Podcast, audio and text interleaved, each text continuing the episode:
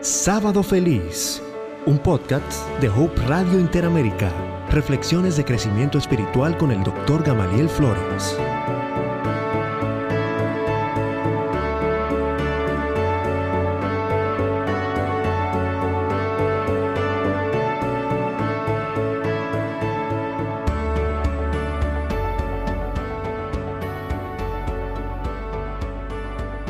Hace muy poco tiempo escuché a un pastor muy frustrado diciendo, qué terrible, qué terrible. Me llamaron para orar por una niña de escasos 12 años y ella murió. Y yo llegué a aquel hospital donde estaba su cuerpecito recién, recién que, recientemente había quedado sin vida y empecé a pensar en los extraordinarios relatos bíblicos. Y pensé cuando Jesús resucitó una niña, una niña más o menos de la misma edad. Y Jesús dijo, Talita comí. Y yo lloré al pensar que no tenía el poder de regresar esa niña a la vida, decía aquel pastor. Fue tal su desespero que una de las enfermeras vino a consolarlo. Estaba preocupada por la pena de aquel hombre. En estos días en que hemos perdido a tantas personas maravillosas, familiares, amigos queridos, personas sumamente útiles para la sociedad, algunos, la mayoría de ellos, pérdidas prematuras, quisiéramos haber tenido la clave para darles salud, para mantener su vida y aún más para devolverlos a la vida. Cuando el Señor Jesús anduvo en esta tierra, su camino era señalado por las bendiciones que dejaba por donde pasaba. En algunos lugares las enfermedades se acababan. En otros lugares tenía la sorprendente bendición de devolver muertos a la vida. El capítulo 11 del Evangelio de Juan, ese Evangelio que fue escrito con el propósito de que pudiésemos entender que ese sencillo carpintero de Galilea, de Nazaret, que ese maestro itinerante, que aquel hombre que no figuró entre la élite de la sociedad de sus días, que ni siquiera tenía dónde recostar su cabeza, era el Mesías el Dios encarnado, el Hijo de Dios eterno. Jesús amaba la compañía de las personas. Era una persona sumamente sociable. Todo el tiempo estaba en medio de la gente y él no repelía a la gente, por el contrario, atraía a la gente.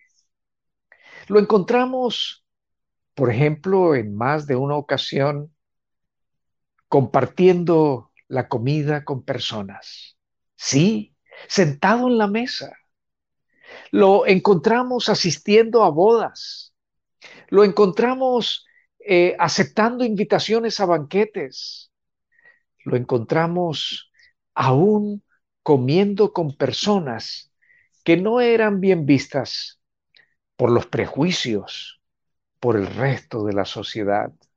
Lo encontramos aceptando la invitación de un hombre para estar en su casa. Jesús era sumamente sociable.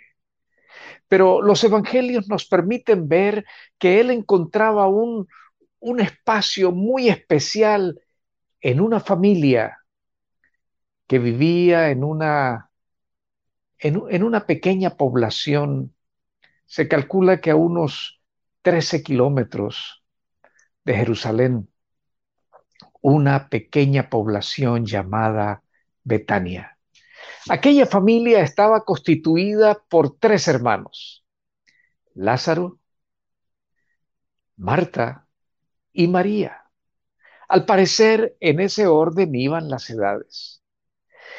Diera la impresión que era una familia de, cierta posición social y económica.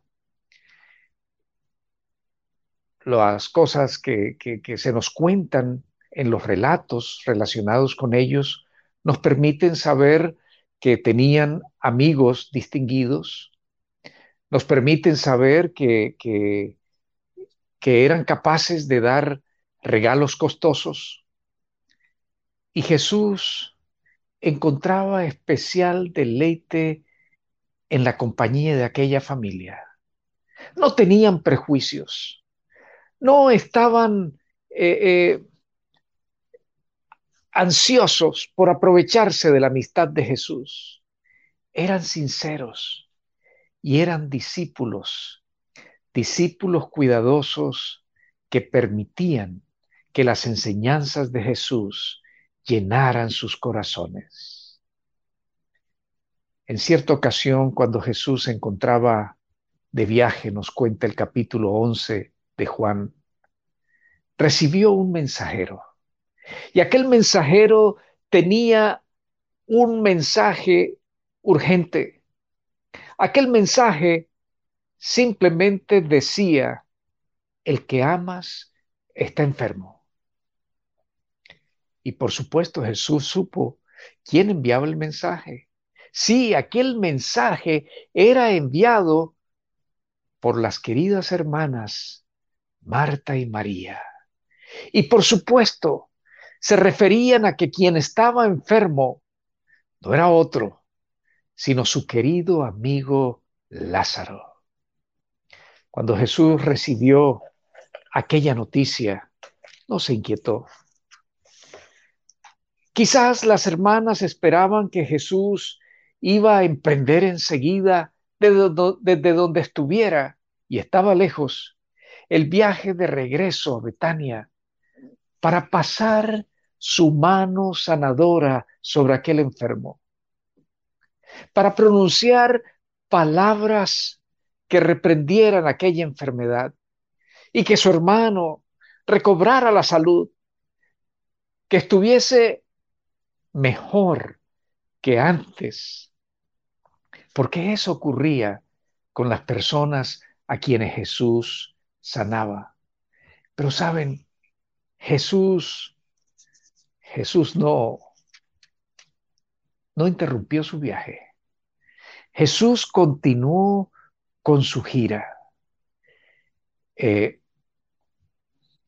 y Jesús pronunció unas palabras, no sabemos si lo dijo al, mensajero, no, lo, no sabemos si lo dijo a, a los discípulos, no sabemos si sencillamente estaba reflexionando consigo mismo. Pero el versículo 4 nos dice que cuando Jesús recibió el mensaje, él simplemente dijo, esta enfermedad no es para muerte, sino para la gloria de Dios, para que el Hijo de Dios sea glorificado por ella. Siguió, siguió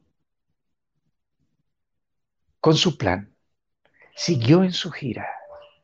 Parecía que, que las cosas iban a, tomar un rumbo diferente al que, hasta, el que ese, hasta al que ese momento llevaban y que la gravedad pasaría.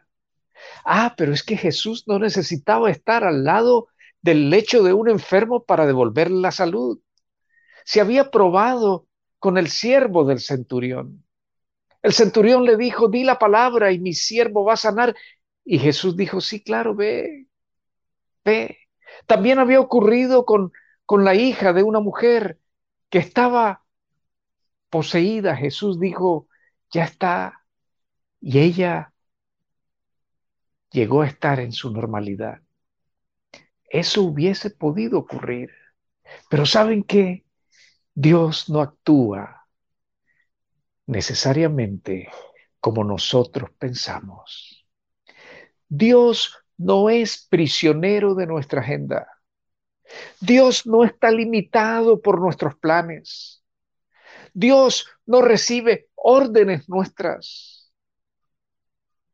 Y por eso en muchas ocasiones las actuaciones del Señor nos parecen extrañas, incomprensibles. Nos parecen que el Señor actuara fuera de una lógica humana. Y en efecto así es. Dios actúa dentro de la lógica divina, no dentro de la lógica humana. Y Dios tiene su propio itinerario y tiene sus propios planes y tiene sus propias metodologías, metodologías tan sorprendentes que superan todo lo que nosotros podamos imaginarnos.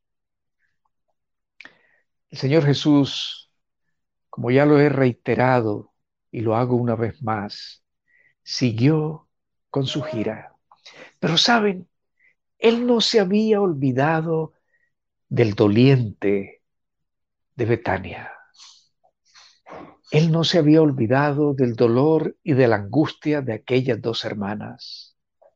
Él podía percibir cómo aquella enfermedad iba cobrando de una manera cruel la salud de Lázaro.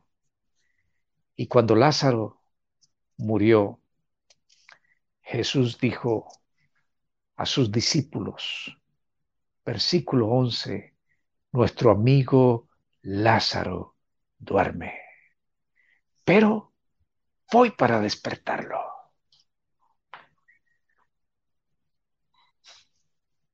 El, el símil del sueño con la muerte eran comunes en los tiempos del Antiguo Testamento y también del Nuevo Testamento. Y los cristianos acostumbramos mucho, aún hoy en día, en pleno siglo XXI, a cuando alguien muere, decir, está dormido y despertará el día de la resurrección.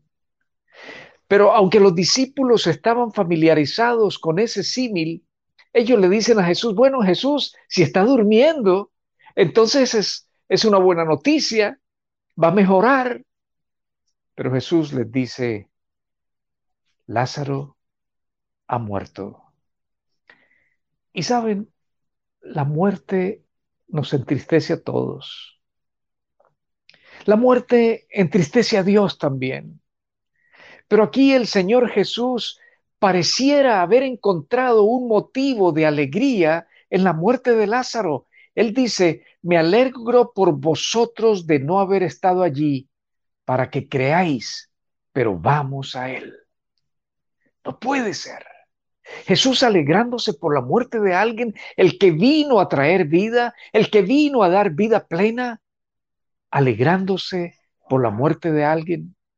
Y saben, los discípulos no entendieron en ese momento las palabras de Jesús, como no lo entenderíamos nosotros si pronunciase palabras similares ante esas muertes que nos han hecho llorar, ante la muerte de esos queridos amigos, de esos queridos familiares que han bajado a la tumba. Pero en aquella muerte de Lázaro, Jesús encontró un motivo de alegría, porque iba a beneficiar a muchísimos. Y Jesús lo dice allí. Jesús lo dice allí para que creáis, para que creáis. Y entonces invita a los discípulos, pero vamos a Él.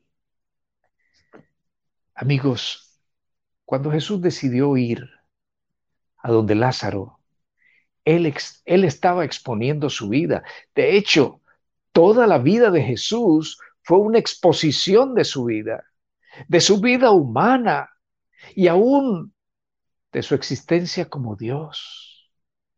Porque las tentaciones estaban sobre Jesús en cada paso donde él estaba. Eran ataques fieros de su enemigo para hacerlo pecar. Y si él pecaba, aún su divinidad se perdería, no solo su vida temporal. Pero en ese, en ese momento había en las memorias de los discípulos recuerdos muy frescos de cuando habían intentado matarlo recientemente. Y ellos le dicen, uno de ellos, Tomás. Por cierto, el nombre Tomás significa gemelo. Así que Tomás era el gemelo de alguien. Y para reforzar el concepto, la Biblia lo conoce como Tomás el dídimo. Dídimo quiere decir gemelo otra vez. Entonces él se llamaba el gemelo gemelo. Debía ser muy parecido a su hermano. Tomás le dice, bueno, entonces vamos, vamos, vamos entonces eh, también nosotros a morir con él. Jesús estaba pensando en vida, no en muerte. Pero la perspectiva de Tomás era tan lóbrega, tan lúgubre. Era tan lúgubre que él lo que veía en el porvenir no era vida, sino muerte. Y Jesús emprende el viaje.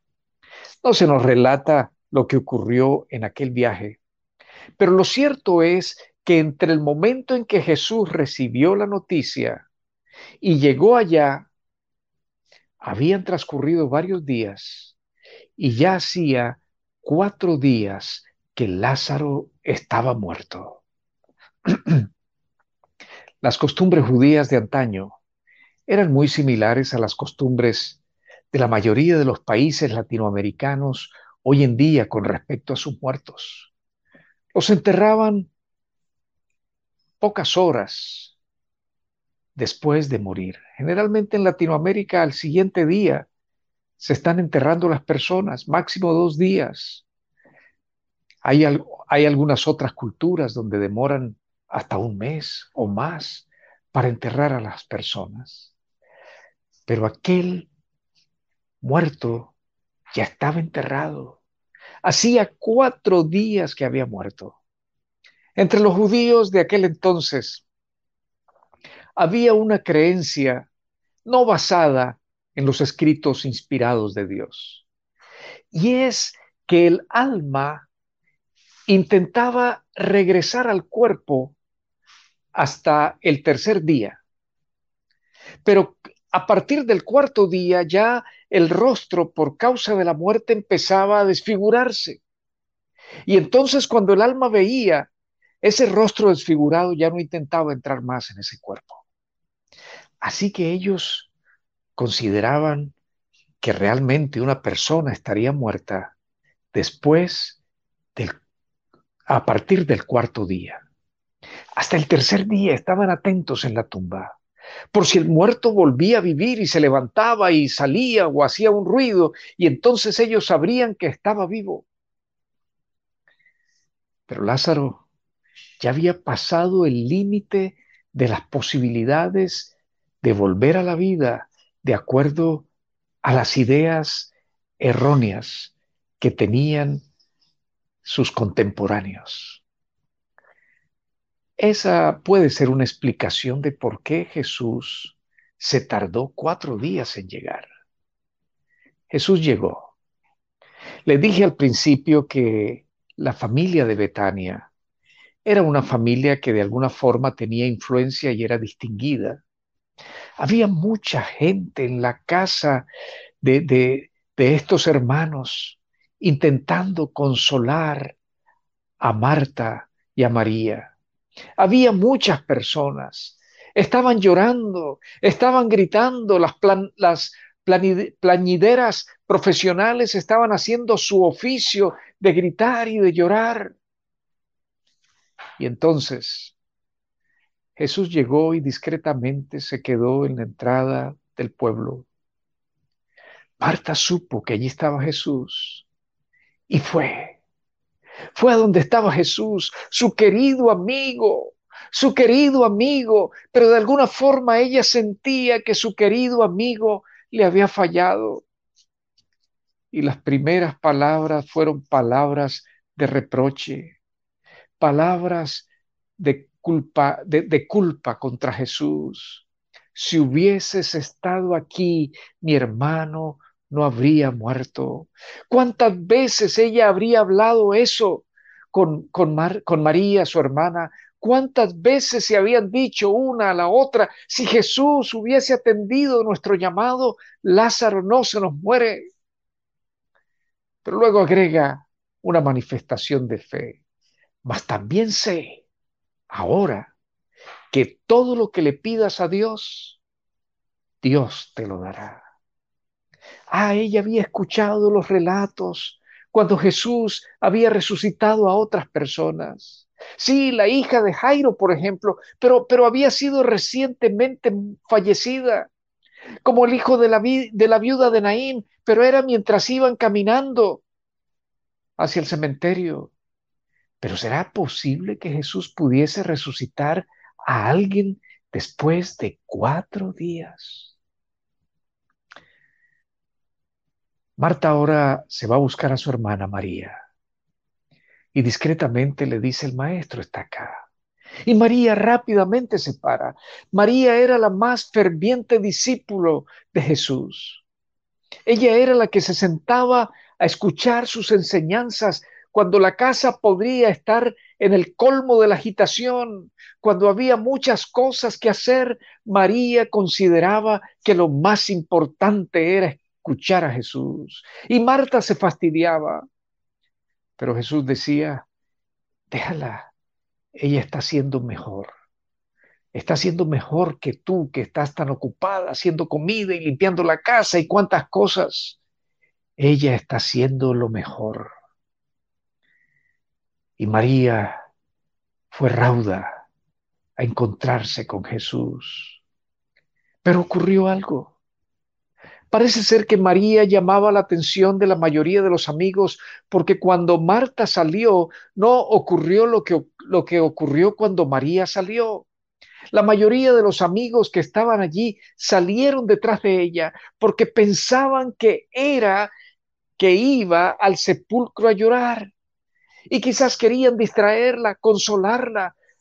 El día cuarto era el peor día de duelo porque se habían acabado las esperanzas, ya no había vuelta atrás. Y cuando todas aquellas personas salieron detrás de Marta, de María, perdón, se encontraron con Jesús. Allí estaba Jesús. Y cuando María vio a Jesús, la Biblia no lo dice, pero yo estoy seguro que se arrojó en sus brazos. Estoy seguro que lloró más fuerte que antes.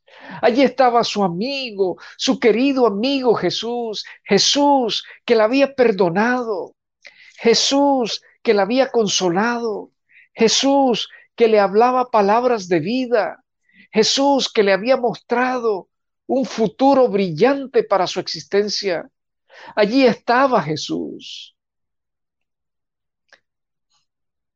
Pero sus pensamientos la traicionaron y en lugar de buscar palabras de aprecio, se hizo eco de las acusaciones de su hermana. Si hubieses estado aquí, mi hermano no habría muerto.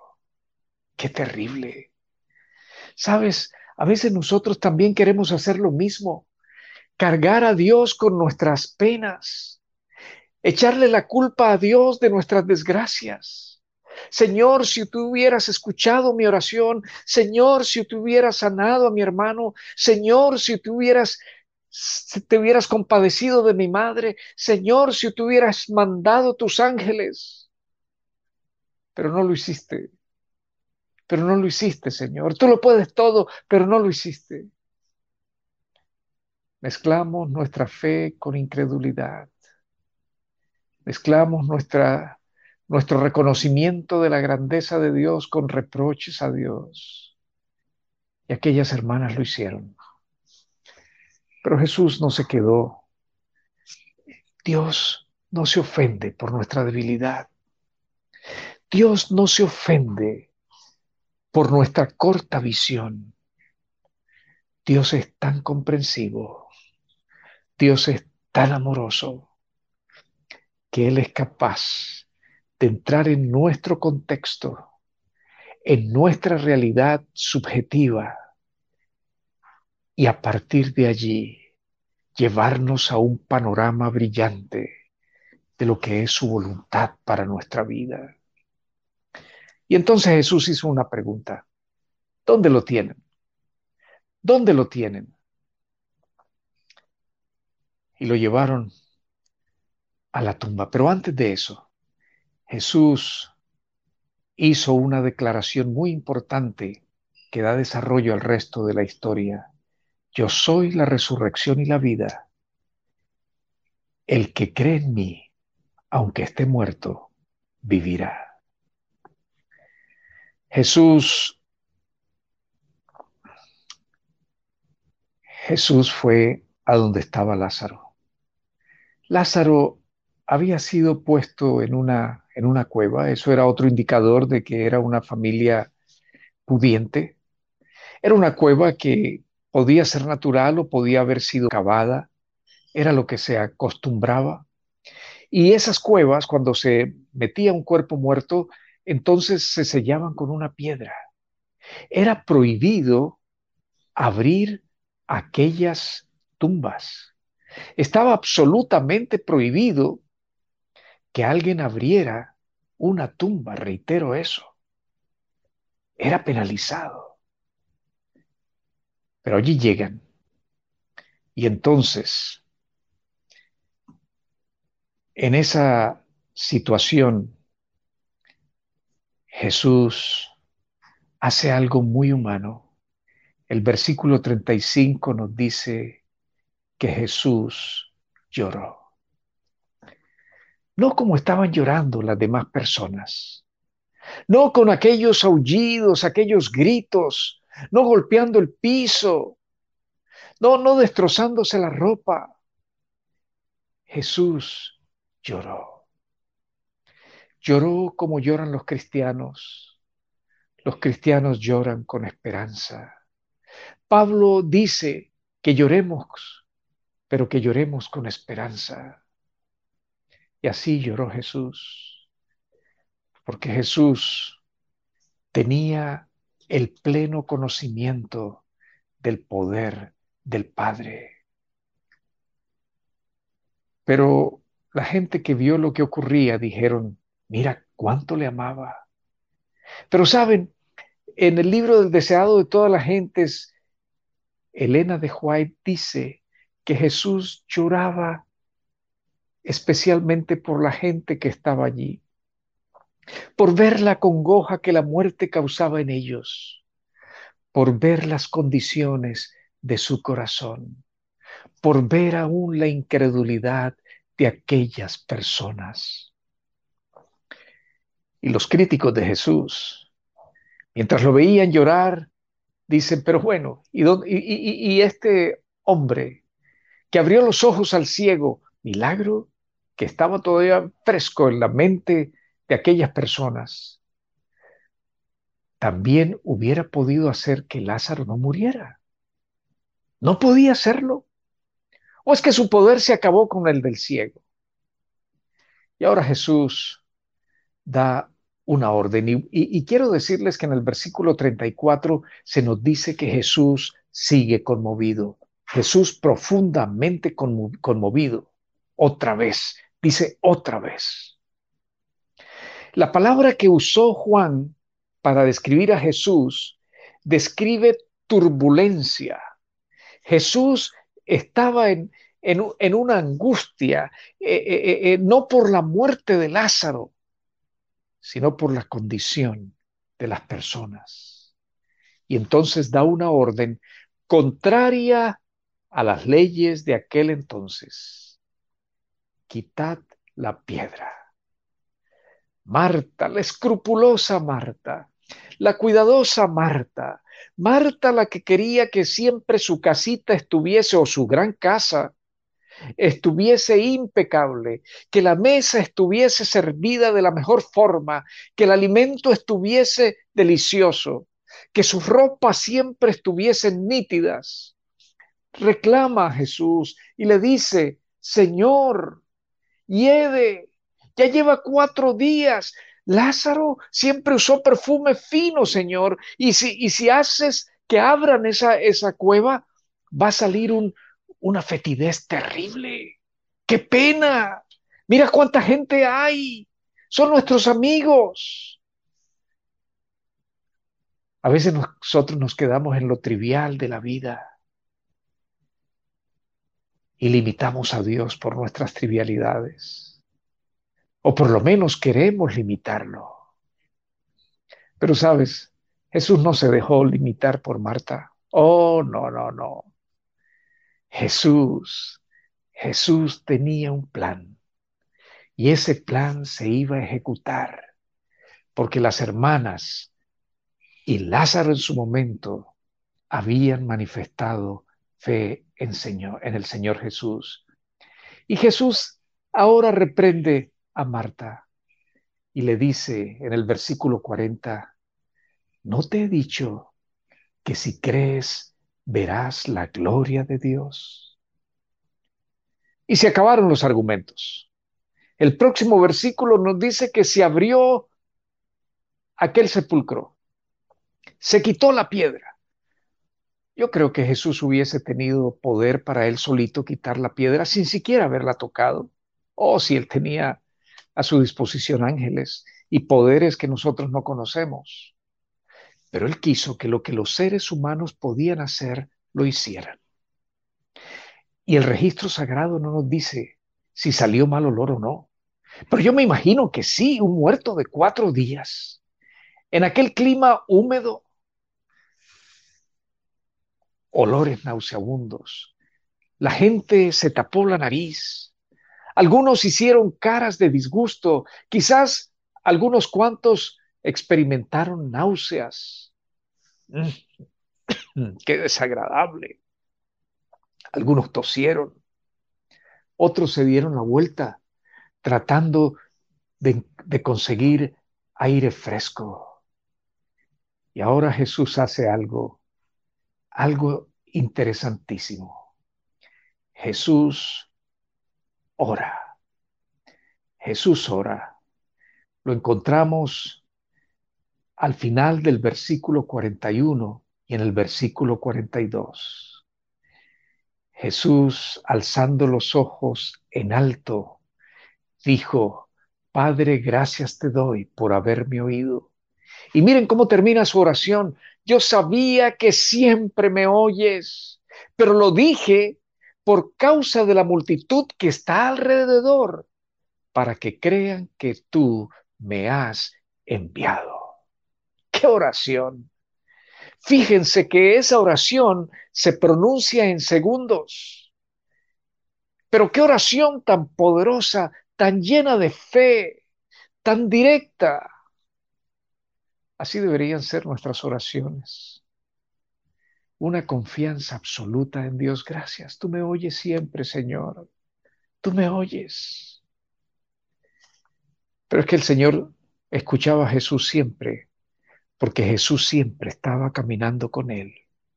Y si nosotros siempre estamos caminando con Dios, Él siempre nos va a escuchar. Eso no quiere decir que hará las cosas como nosotros querramos, ni siquiera en la vida de Jesús fue así. Por lo menos hay una ocasión en que no hizo lo que Jesús sugirió o pidió. Y después de que Jesús hace esa elocuente oración, hay unas palabras poderosas. Jesús clamó a gran voz, dice el versículo 43. Lázaro, ven fuera. Qué tremenda escena el muerto dentro de la tumba, el ambiente hediondo a olor a muerto, Jesús orando Y ahora exclama a gran voz. En lenguaje de hoy diríamos que Jesús gritó, llamando a Lázaro, Lázaro, ven fuera. Y el que había muerto salió. Escúchenme. Y salió amortajado, amortajado como lo habían enterrado, con las manos atadas, los pies con vendas y el rostro envuelto en un sudario.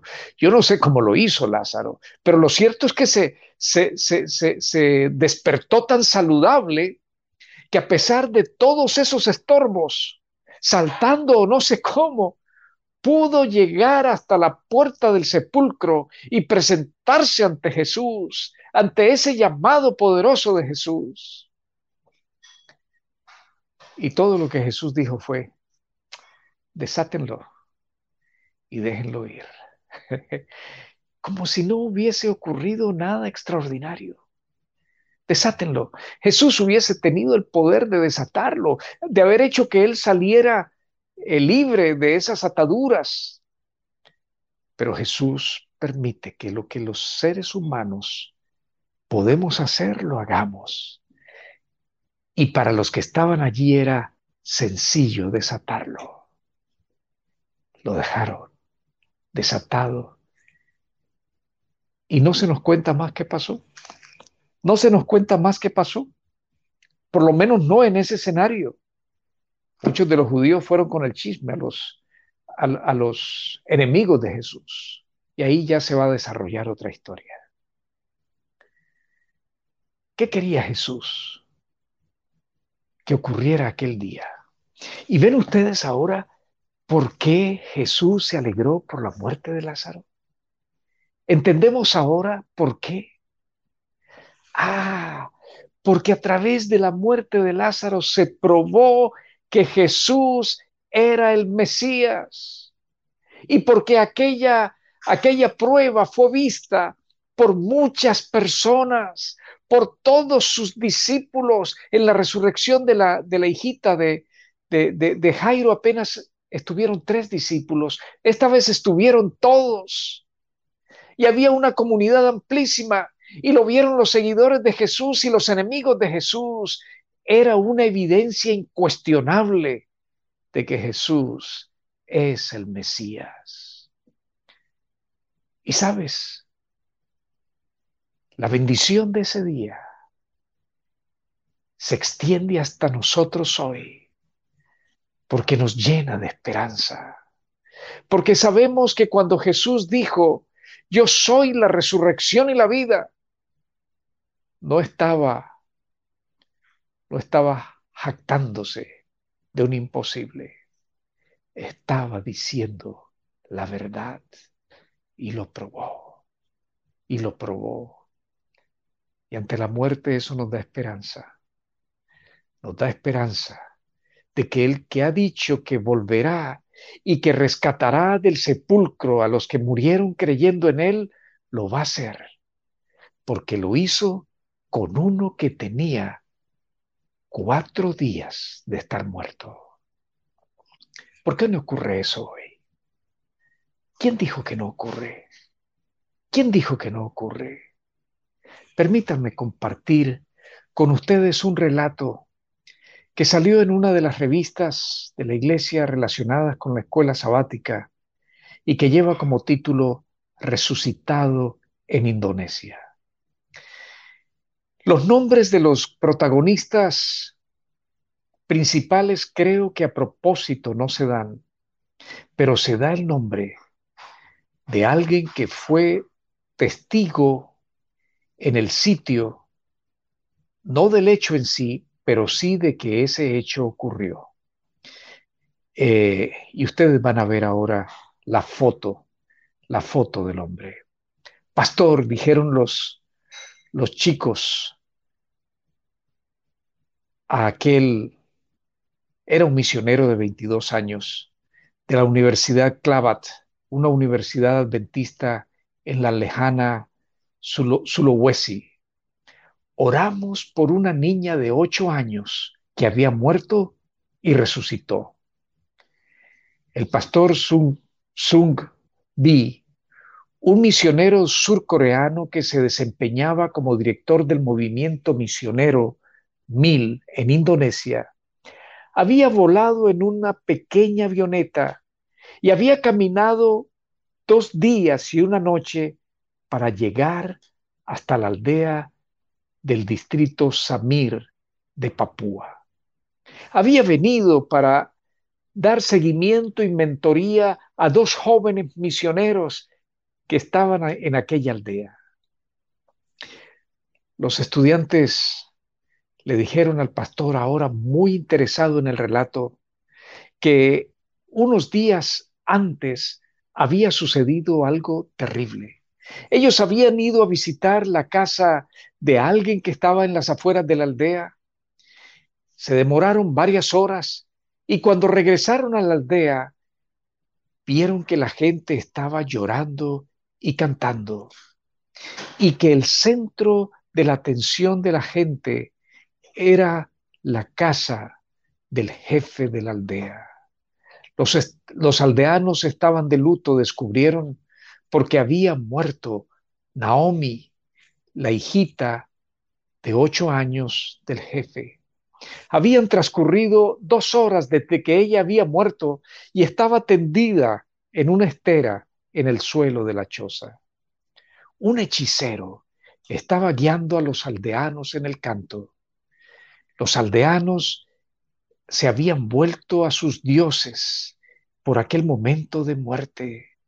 Se habían vuelto a los dioses que eran animales o árboles y estaban confiando en esos dioses. Y al ver aquella trágica escena de la niña muerta, de aquellos aldeanos otra vez yéndose en pos de la idolatría, estos chicos empezaron a llorar les causaba una pena espiritual tremenda.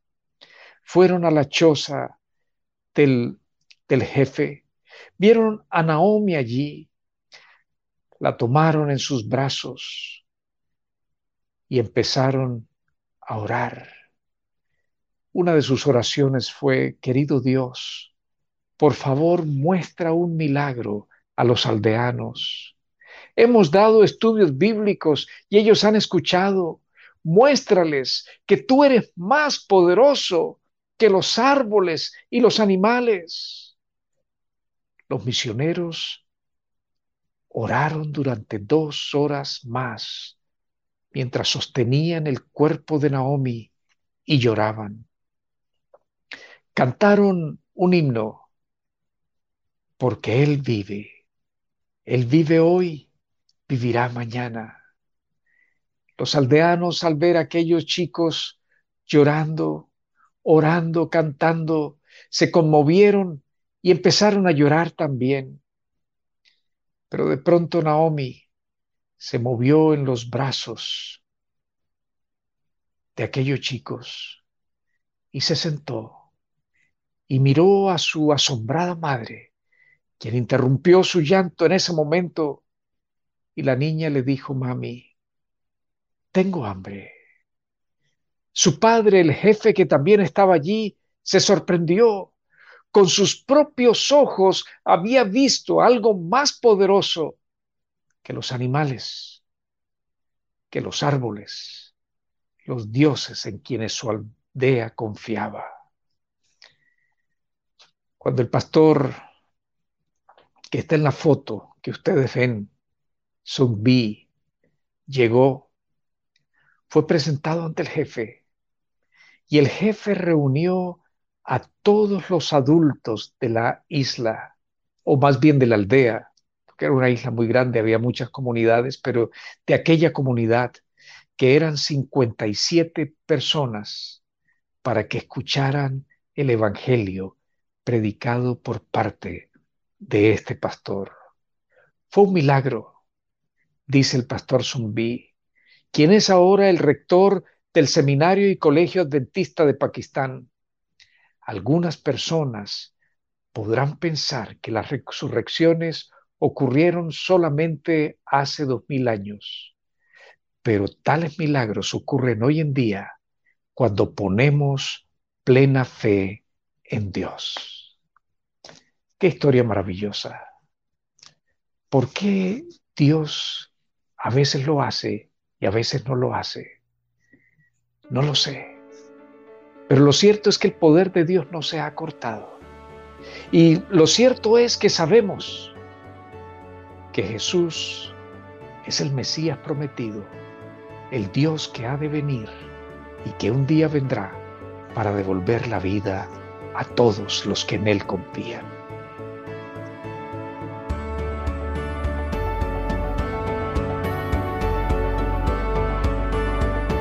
Gracias por escuchar este podcast.